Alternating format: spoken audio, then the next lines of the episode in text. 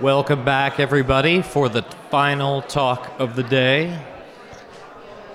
And then we'll have happy hour and dinner and walks, maybe go to the river. Um, we're very excited to have the cartoonist Ellen Forney with us today, uh, and, and very happy she was able to join us. Um, and this may be something that comes up in her talk, but I asked her, you know, are you a are you a graphic novelist? Are you a cartoonist? I mean, how do you like to describe what you do? And she went on for a little while about that and the problematic language around what she does uh, and the um, the lack of clarity in pop culture about what she does. But she said, no, I just I'm a cartoonist. Um, she was first published. Her first published cartoon was in Ms. Magazine in 1992. Um, and she said, I didn't realize it at the time, but it looks so much like my hero, Alison Bechdel, um, which is slightly embarrassing to me now. But I think Alison Bechdel is a wonderful hero to have and someone to emulate.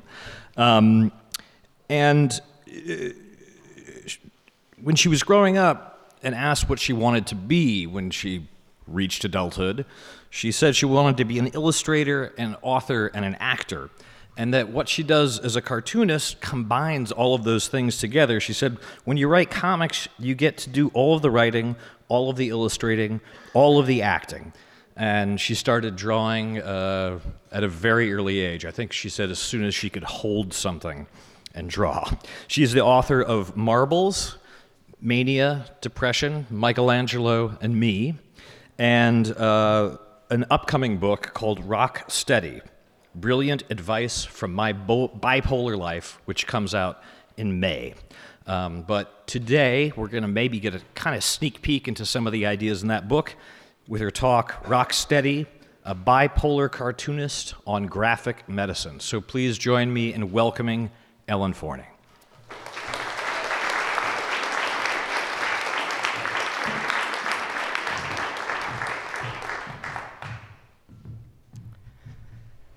The summer before I turned 30, I was seeing a mental health counselor because I'd been feeling down.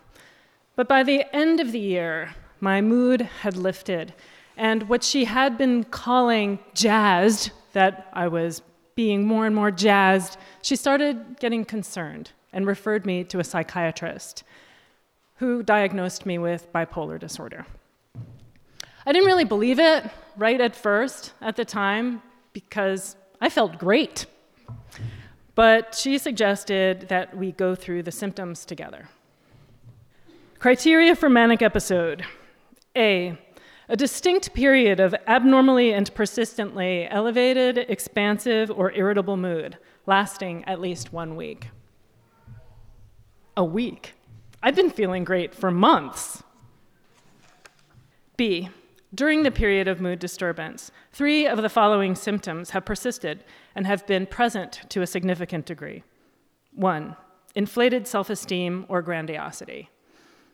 I had to admit to that one. I'd had a sudden realization not long before, out of nowhere, that if I was at a party and Madonna was there, I wouldn't be intimidated at all. Two, decreased need for sleep, e.g., feels rested after only three hours of sleep.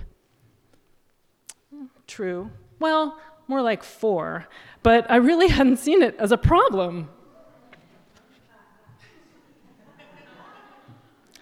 Three, more talkative than usual or pressure to keep talking.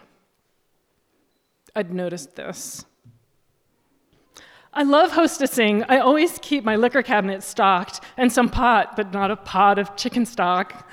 Why do you think chicken means cowardly? Like, why not bunny? Verb. He totally bunnied out. Let's start saying that. Four, flight of ideas or subjective experience that thoughts are racing. I'd noticed that too. Bunny, carrot, stick, sexual innuendo, pun, side note, pun, lots of puns. Five, distractibility i.e., attention too easily drawn to unimportant or irrelevant external stimuli. Unimportant or irrelevant, that's subjective. Everything is relevant. That's just one possible symptom.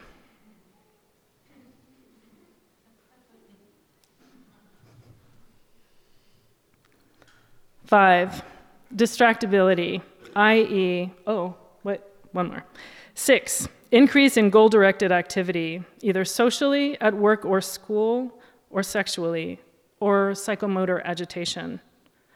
What does this mean? Generally, a very high libido, or planning unusually high risk ventures, or overcommitting to too many activities. Oh. These were all describing me.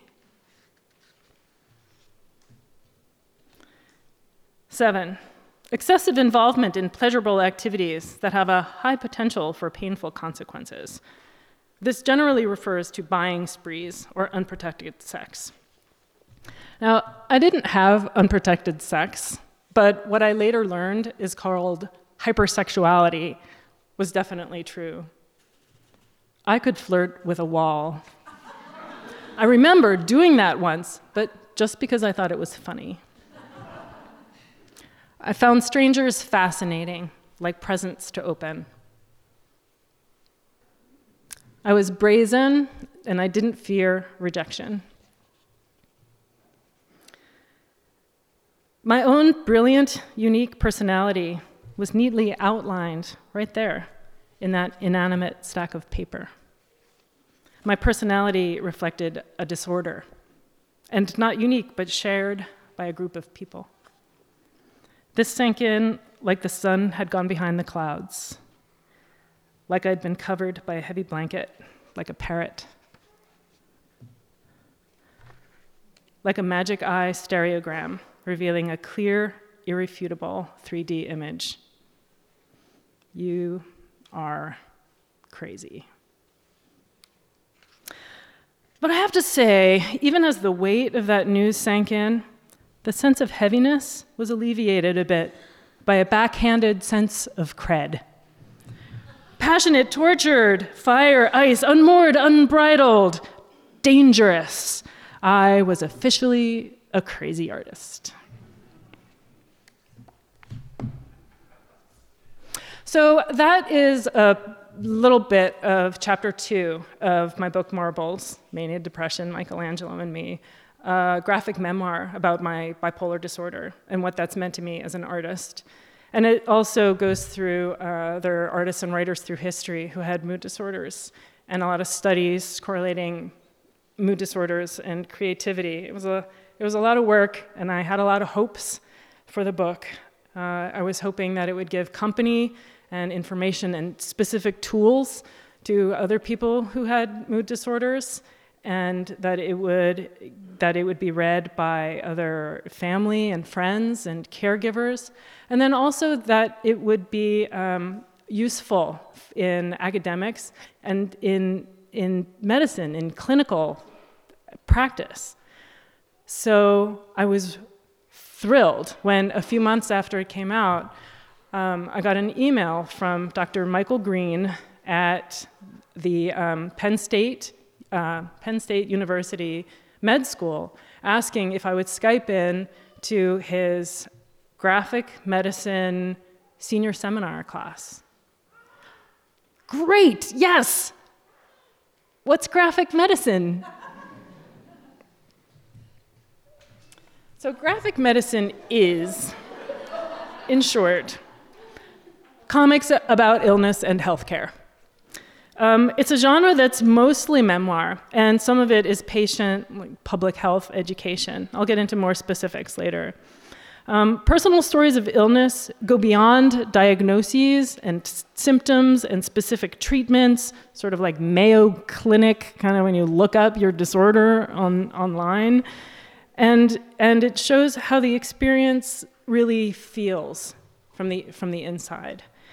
The stories give company and understanding to patients and important insights to others and the general public and caregivers. And it's actually a more established field than you might think. It's definitely upcoming. Most people haven't heard of it. But um, there's a Comics and Medicine conference every year. This past spring, March, uh, it was in Seattle. And um, I spoke there when it was at Johns Hopkins in 2014. And the National Library of Medicine, I am happy to say, I am curating um, an uh, exhibition that they are that's going to be traveling starting in January 2018 called Graphic Medicine Ill Conceived and Well Drawn. Which I didn't think they were going to go for, that title. I was like, yuck, yuck, and they were like, great. So um, I'm a big believer in comics. Uh, I think that the medium of comics is so great to tell this kind of story. Um, it, the words are really specific, and I'm going to show you another spread from Marbles.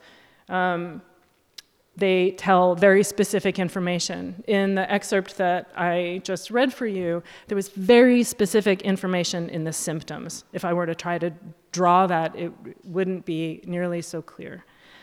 At the same time, pictures have an impact, a visceral, intuitive impact that we've been hearing about all day.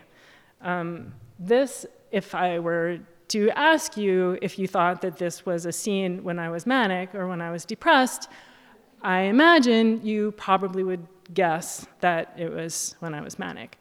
So um, there's plenty of other things that I could point out, but essentially, what comics, the comics language, weaves together the specificity of words and that kind of emotionality and mood of pictures and creates a, a really powerful language of its own. So I'm going to give you um, just a, kind of zip through a sampling of graphic medicine, ranging from patient experience and experience in the medical system, taking care of an ill family member, stories by doctors, stories by doctors, um, and then some public health information. So this is The Infinite Wait by Julia Wertz, who is uh, uh, was a, a, a hilarious um, um, what the hell is that word? When, when you don't like anybody and you're really cranky? A misanthrope. Julia Wertz. And so this is about um, her getting diagnosed with lupus. I'm disappointed that it doesn't have a cool name like scarlet fever or the Black Death or even cholera. Lupus sounds like an off brand breakfast cereal. It does, I heard somebody say. Um, El Deafo by Cece Bell. This is a, a young adult book um, about growing up deaf. And she says that people get really excited to try out their sign language on, on her and say, really, as she puts it, phony baloney stuff. I think you are special. Please stop.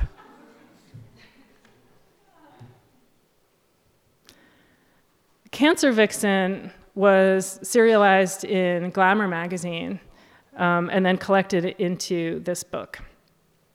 Um, uh, and it, it just has a ton of information in it. And uh, uh, I, I highly recommend it. It feels really breezy in tone, but it has so much information. Before the dreaded core biopsy, Dr. Mills fills us in. Cancer lumpectomy may, may not be invasive lymph nodes. The last doctor's visit without a tape recorder.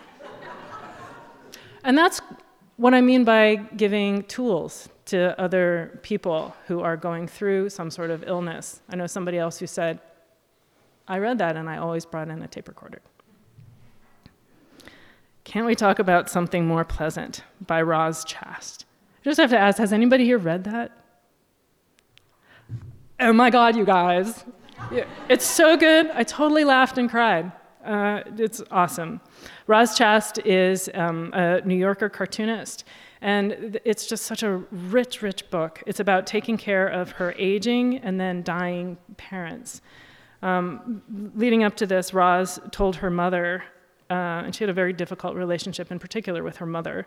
She told her mother that her father might actually be dying. Mom, has it occurred to you that dad might be actually dying? That did not go over well. I do not like to talk about death, and I will not talk about death. So these are uh, caregivers in the family and the different issues that come into play with that, that the way that family dynamics grow and change and how they uh, connections come and, and uh, some divisiveness as well. So, Mom's Cancer by Brian Fies was also serialized uh, online as a real time journal and uh, about what was going through. He, was, he, he, and his mom and his family were going through when she was diagnosed with cancer. Um, and it was collected into, into a book. And so, this is him and his siblings. Um, his wife had said that it really seems like under in a, in a crisis, everybody who has certain uh, attributes, it just turns into superpowers. So this is them.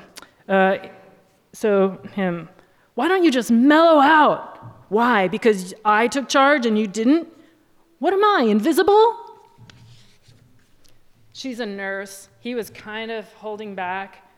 The invisible one was the youngest sister who actually lived with the mom. So they had they depended on each other, but they had so much fights. So much fights. Um, the Bad Doctor is a semi autobiographical graphic novel uh, by Ian Williams, who is a, um, a clinical, he's a general practitioner. Um, who grew up with OCD. And this book is about a general practitioner who grew up with OCD. Um, this is a drawing that Ian did that's uh, in the book about what OCD felt like. Um, and he is, he is one of the founders of graphic medicine uh, as a recognized field, and he's the one that coined the term. He also has a weekly comic in The Guardian called Sick Notes. This one is a four, it's a four panel one, and it's, it's actually, I, I think I already like elbowed Blaise about this one. That um, that uh, doctors concerned about being being replaced by robots, and the robot in the the oh, it's, and it's called uh, Doctor Robot Will See You Soon, and um, the the robot is saying about how it just got he's just got his new Bentley, and it's actually really quite fuel efficient. And, and the, that doctor is saying to someone else, like, don't, don't worry, he's not actually doing those things. We have it set to old school surgeon. And then, of course, quiet man. I'm trying to concentrate here. Har. But, um, but um, reading, reading comics by doctors about what their experience is, I think it's really fascinating there's, I mean, there, God, there was so many samples. I really had to kind of weed, weed some of them out as I was putting this talk together. The Annals of Internal Medicine is a, is a very um, respected journal that now has uh, graphic medicine, um, a, regular uh, running column. Um, and the first one that I read was by a doctor, and it was his story of the first his first patient that he lost, that died on his watch. And it was really moving, and the kind of story that we really don't get to hear very much, if at all.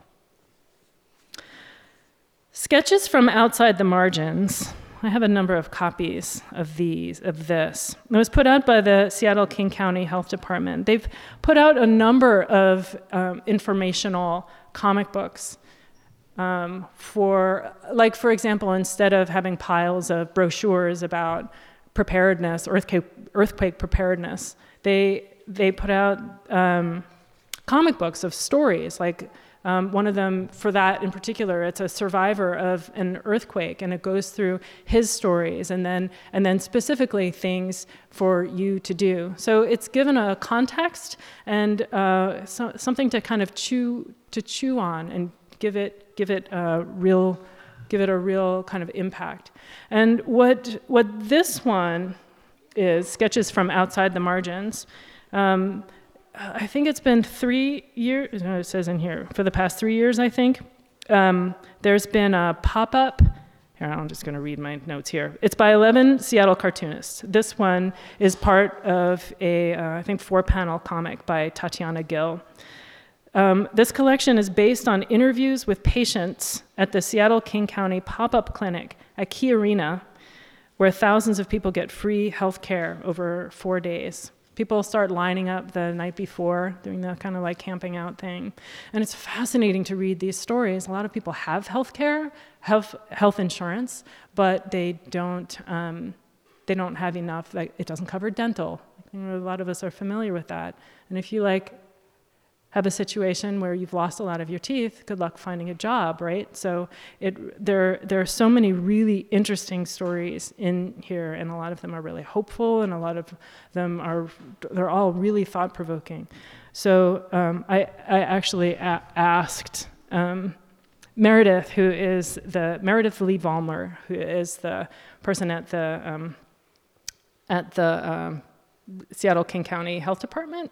And she's also a cartoonist. And she's in my Comics and Medicine book group, which is called Comics Fever. And, uh, and, I, and I brought a bunch of these in, t- 10 of them to be exact, that I want to give out. And so uh, I've decided that when uh, anybody who asks a question, you get a comic book. Okay, and then and then last of this zippy survey, um, this is uh, on the informational end of the of comics and medicine, of graphic medicine, graphic medicine, comics and medicine.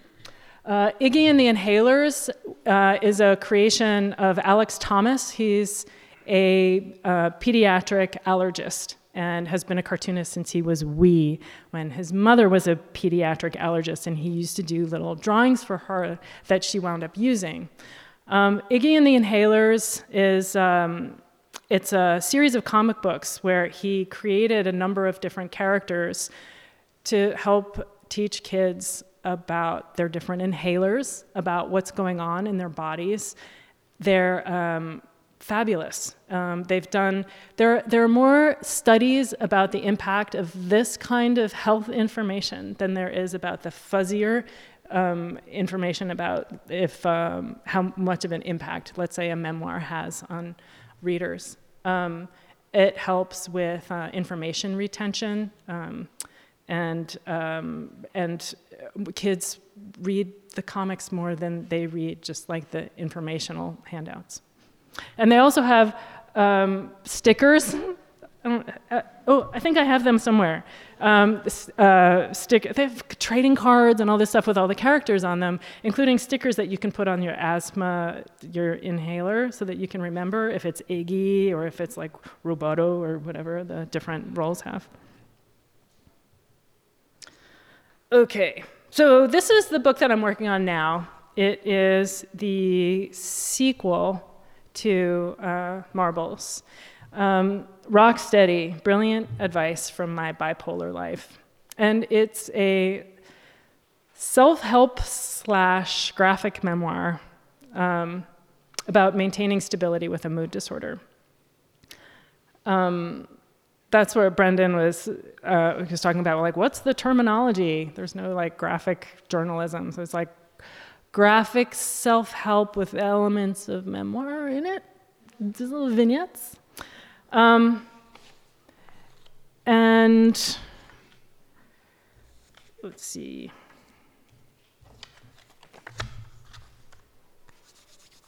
Oh, and so I'm going to read a little bit um, from the chapter called You Have Company, which uh, is my take on You're Not Alone because I like to kind of give a, a, thing that you have. You have company. Um, and I emphasize about coming out, that coming out is a really great way to, uh, to feel like you have company. Um, it brings out other people. I was actually just talking with uh, a teacher, friend of mine, whose students are really concerned about medication and diagnoses and depression and things that they're going through. And her disclosure to them of, of her, her own health, her own mental health, allowed all of them to just come out. Um, it's pretty amazing how people will share their stories when somebody else comes out. But um, it's hard. It's the most effective way to combat stigma and self stigma, but it's hard. It's really hard.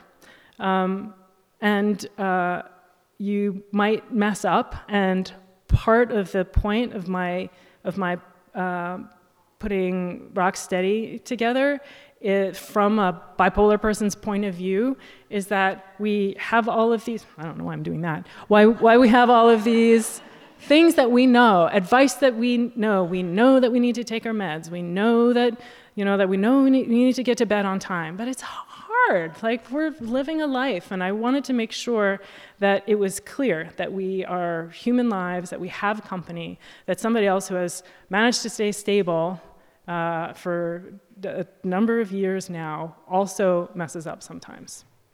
So. Um, this is from uh, you have company um, and about coming out.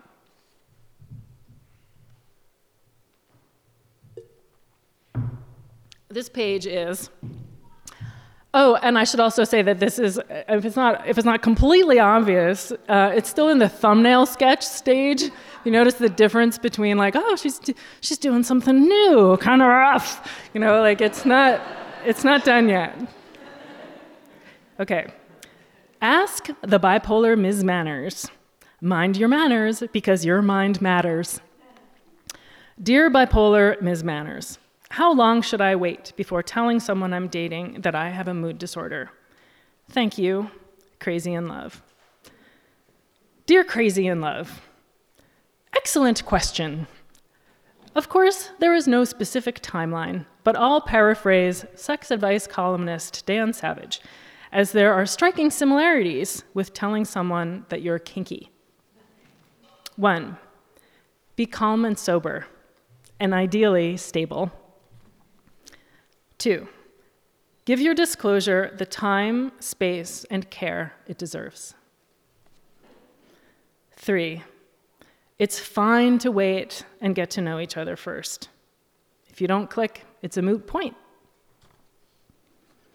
Four, it's okay to disclose right away if you want to vet them, but only if you're confident you'll be okay with a rejection. Five, do disclose before making any major commitments. Six, okay, that said, if you do want something more specific, let's say three to five dates. And then, seven, last, a caution if you're feeling super sexual, high energy. Entanglements that begin with mania or hypomania may get distressingly complicated. Ms. Bipolar knows. My best wishes for getting the love you deserve. Sincerely, the bipolar Ms. Manners. Now, I admit, although I was stable I wasn't so cautious about telling this guy. Portland, 2009. After pursuing Jake for days, come here, I think you're great. He finally gave in, and I totally fell for him. Later, in my hotel room, should I take my meds fast so he doesn't see? or wait and I'll act like it's no big deal. Screet! His shower is over. My mind could not choose quickly enough, and thus I succeeded at neither. These are just, I'm bipolar. I suppose a part of me just wanted to get it over with. If he's gonna bolt, best that he do it now. This is like pills, like confetti. Woo! Ding dong. His reply came in, oh my God, stress stresso-vision. No big deal.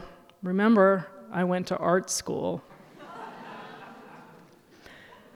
we survived that and became partners. Now it's a story we tell, and Jake has the last lines.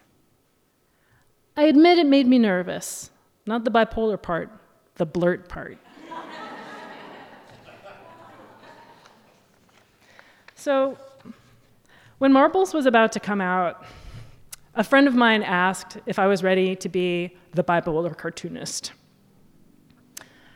And I, I had to think about that, and then I figured, you know, yeah, yeah, that's okay with me. I'll do that. I'll be the bipolar cartoonist if, if that's what happens.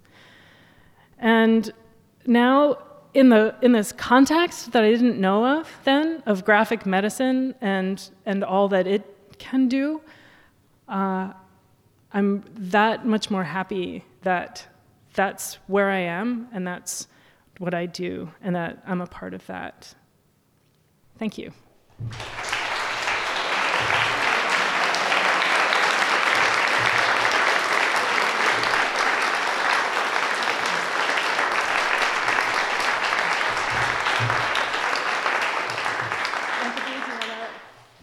Question or people? Um, hi, yes. I know some, hi. someone that is um, has not been diagnosed, mm. um, but still has to take medications.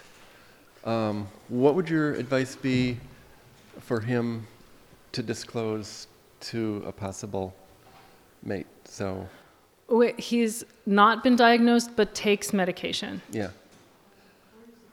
So um, it, it's it's like real low dose. And, well, um, and it, uh, I, I don't know why there hasn't been a diagnosis. I'm, you know.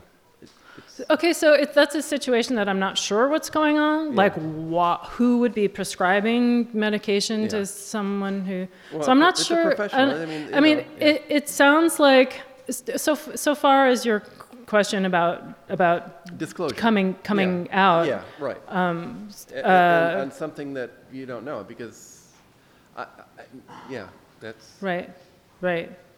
Uh, yeah, well, everyone's story is different. Yeah. And, um, and certainly, like, coming out is super subjective, very individual. Marbles was my big coming out. I mean, I think that at this point, the, the thought of like, just you know just like just out with it hey everyone i'm bipolar okay anyway moving on just would have scared the crap out of me I mean, it was really quite frightening for it to when it was coming out. I'm very, very like frank and open about it now, but it's not easy. Um, sometimes it doesn't make sense to come out at work, depending, just because stigma and discrimination is very real. Like where, where do you, where, where do, do you're like, oh damn it, you know, like people are gonna know, and people, you know, like somebody's got to make a difference. If you can't hold a job that you want, you know, so it's, it's in particular uh, in, in work, it's a very complicated decision to make. So, um, uh, so I can't, some of, the, some of the hardest questions that I get are what do I do for my friend? Um, and so this, is, this seems like it has some extra twists and turns to it if, um, if there's no clear diagnosis either. I'm not sure yeah. what he would be coming out with Okay. Uh, yeah.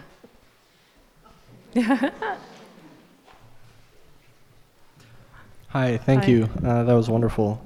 Um, uh, so I, I, think with that we're sort of as a culture like largely past the uh, sort of snobbishness um, in in attitude towards like comics and uh, and cartoons Ooh. as like a high. I mean, I mean we're getting over it. We're mm-hmm. um, right and uh, and I, I think that's great, but I'm, I'm wondering if, um, oh, and at the same time, there's like, you know, still this stigmatization of, um, of, you know, mental, um, emotional disorders. Mm-hmm. Um, and I'm, I'm wondering if you've um, encountered sort of resistance um, to this, uh, to, to your kind of presentation. well, I think that, are you from Seattle? You live in Seattle? Ish. Yeah, okay. Well, uh, com- comics, the, the, um, the statement that you just made that, that comics are being taken seriously now, like, that, that is not a, like a definite set in stone. It's still very, very much like making its way into education. Um, it's still like a really big deal. Um, bookstores didn't even carry graphic novels until uh, until probably the early 2000s. And and here's one of the things: comics are generally it's been a it's been a slow it's been a slow process. I think first they're they're being uh, accepted as maybe serious literature, mm. But it's a ways to go yet before um, before it gets into say uh, use in in medicine, or even like one of my one of my one of my hopes still is that marbles could be used in a psychology class. It's taught, but it's taught in writing classes. It's taught in disability studies, which is a bit more progressive now, but um, but but even even the way that bookstores are set up, um, if you go if you go to Elliott Bay and go to the section on mental health and look at bipolar memoirs, you will not find mine. You will find mine in graphic novels, next to like Calvin and Hobbes and Ms. Marvel, and um, that's not that transition hasn't happened yet. I know anecdotally, for example, of, of clinicians that have given my book to therapists, but it hasn't been um, reviewed in any sort of um, like medical journals. So there's still there's still a ways to go. Um, I, I think that it's one of those things where it's easy to get into a kind of a bubble that say, of course, people take comics seriously you know, but, um, but there's still a, a huge, a huge way to go. It's a fight. It's still a fight. Believe it or not, those of you who are like, what? Of course. No, it's still got a ways to go. Thank you. Yeah, thanks. I, um, I'm from Texas. I, I didn't take comic books very seriously.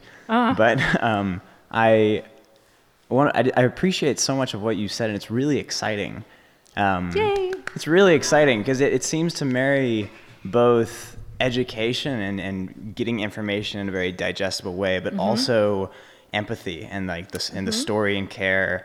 And for things like coming out with a disorder of some sort or or other struggles, it seems like comic books or graphic novels are such a uh, broad platform to address so many different things and mm-hmm. bridge an empathy gap. Mm-hmm. And without I, I, without getting, without trying to scatter the focus too much of what the potential of that is, it just gets so it's so exciting to think about um, the disparity in in opinions these days, or the, the the dissonance that we feel in the country, or different political issues, and um, we get to see a lot of the, the, the I guess the front end of or the back end, no, the front end of where people come from. We get to see what people say or what their mm-hmm. opinions are, but we don't oftentimes get to see the narrative behind that. Right. And it seems like in the graphic novels and a lot of the things you just showed, you get to see some of the more vulnerable thoughts that happen in the backgrounds or the backstory. And I'm curious. I, I, I uh, it's it's exciting that graphic medicine is your focus, um, at least presently. But I'm I'm curious how much the graphic artist community thinks of this as a tool in a really broad way. and then there's the issues of how digestible is that uh, for everybody. But right, um, right. I think of it in terms of you know political issues and also like homelessness and all sorts of other things where it's like what in the world is going on in people's heads, and this seems like a digestible right. way to do that. Yeah. Um, yes. Thank you for that. Thank you. I.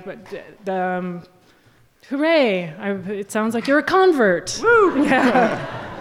Stories are really, really powerful. Personal stories are really powerful. Um, it's been shown over and over in any number of different ways that getting to know a person is like getting to know, let's say, homelessness, getting to know a person um, makes a huge, like one 180 degree turn for, for knowing what that experience is like, for, for making any sort of movements to social, social change. Um, so that personal, that personal aspect, getting to know someone in a personal way, ideally in person. But uh, I also feel that comics are an excellent way to get, to get across very specific information. This is where I live, this is how I live, with that very kind of intuitive, visceral, internal information of how things feel. Mm-hmm um, as, as well as uh, stories are how people understand the world. That's why we have myths, that's why we have religion, that's why we tell fables, uh, uh, that's why we gossip, you know, it's how we, it's how we understand, it's how we understand things. So yeah, I think, I think that it's much, that, that, that comics are very powerful and that what comics can do uh, is very, very broad and fits into many genres. It's, it's still new in getting the, in getting the kind of uh, respect, I mm-hmm. guess, that would, uh, that would allow it. So one, new, getting the, getting the kind of, I guess, respect. Um, to, uh, to go into, say, for example, the bipolar memoir section mm-hmm. in psychology, as opposed to like getting kind of sh- sh- shunted over there. Um, but then also uh, distribution. Like, for example, this comic that you're going to get. Uh, it's, it's awesome. It's, um, it's really, really moving. And it's, I mean, I think that like all of these personal stories for people, like who, who, like the, the, the, the refugee, the homeless guy, the, the artist who just needed a little bit of dental work done, like all of these, all of these different people and all of their different stories. It's so, it's so great and simple and, and moving. But um, distributed where? Mm-hmm. How? It's online. You know, it's left. I asked Meredith. There's a long list of places that that um, it's been distributed. Mm-hmm. There are a lot of hopes. You know, like if it gets into the right, gets under the right nose of somebody who will take it seriously, maybe it will make its way into some sort of uh, healthcare legislative decisions. Look, here are those stories. Here are those personal stories that you want to hear but it hasn't quite made it there yet. Um, I think a lot of it is the preconceptions about about the reliability of comics and and just what what people think of as um, I mean still think of as the funnies mm-hmm. often. So yeah, I, I agree. They're very powerful and there is a e- enormous potential, um, and uh, and I think it's happening slowly. Thanks.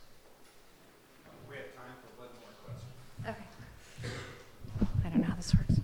Um, given how this culture fetishizes mental what, illness, sorry, I was swallowing. Oh, that's right. Uh, given how this culture fetishizes mental illness for artists, how it's almost considered a good thing if mm. artists are crazy, mm-hmm.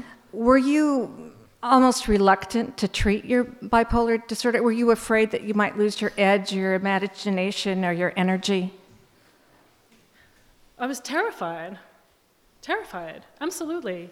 Uh, in the beginning, I didn't want to take medication. When I was very manic, when I was diagnosed, uh, what would happen to my creativity? What would happen to any sort of artistic inspiration? What would happen to the way I think? Uh, would everything be flat? Um, and it was when um, I, I, agreed to take something to sleep, ah. and, and, that, and that was it until the inevitable slide into depression when I knew without a doubt that I could not handle it on my own. Um, and that was completely beside the point. There was no way that I was going to be able to create any art in that right. state, in, in any case. And so that was, that was where my deciding to, to like, reach out to my psychiatrist, you know, help. help. Mm-hmm. Um, and then, I mean, over over the years, you know, I stabilized, and I've and I have um, continued taking medications, and and uh, being stable actually as you'll see in Rock Steady, it's a, it's a whole range of things like getting enough sleep and, and knowing how to take care of your jet lag and figuring out uh, how to keep a routine that works for you and maybe meditating and some sort of like all of those things and all of those things and valuing being stable was a huge thing for this passionate artist, you know, like I'm up and I'm down and I'm. Uh, so like learning learning to uh, learning to have a different set of values was really was really huge, and learning that that uh, actually made me more creative. Good. Was um, um, uh, astounding to me and has has remained um, so uh, important in my in my work and in staying stable and where my inspiration comes from. I can't imagine how I would have been able to do this book if I if I were still cycling. Great, that's good.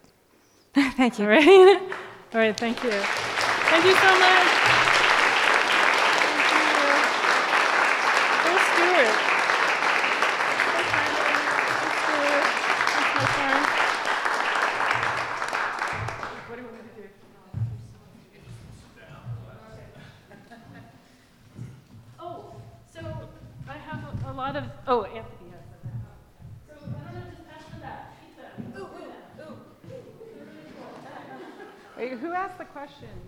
Oh.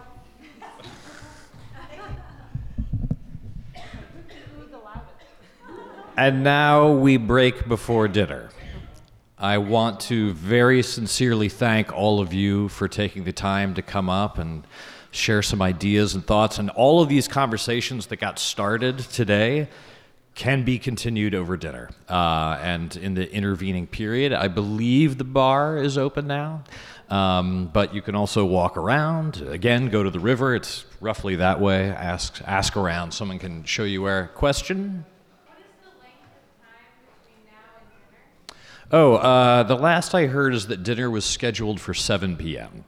Um, so, uh, again, thank you. Many thanks to the speakers for being so generous with their time.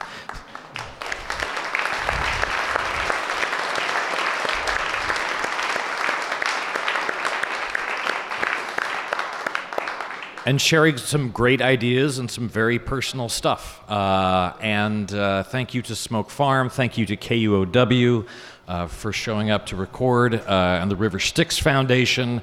And uh, see you next year for our 10th symposium. I swear that's the actual number. Thank you.